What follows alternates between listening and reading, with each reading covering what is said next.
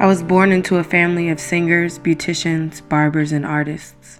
Needless to say, I was surrounded by art. My home, a blank canvas, my family, the artist. We created the home we wanted to live in, every memory formulating another piece of our identity. I am a product of my home, and dare I say, you are too. Join me on this journey of remembrance and self discovery as we reminisce on the elements of our homes that made us and begin building the homes that will shape our future selves. This is Homegrown.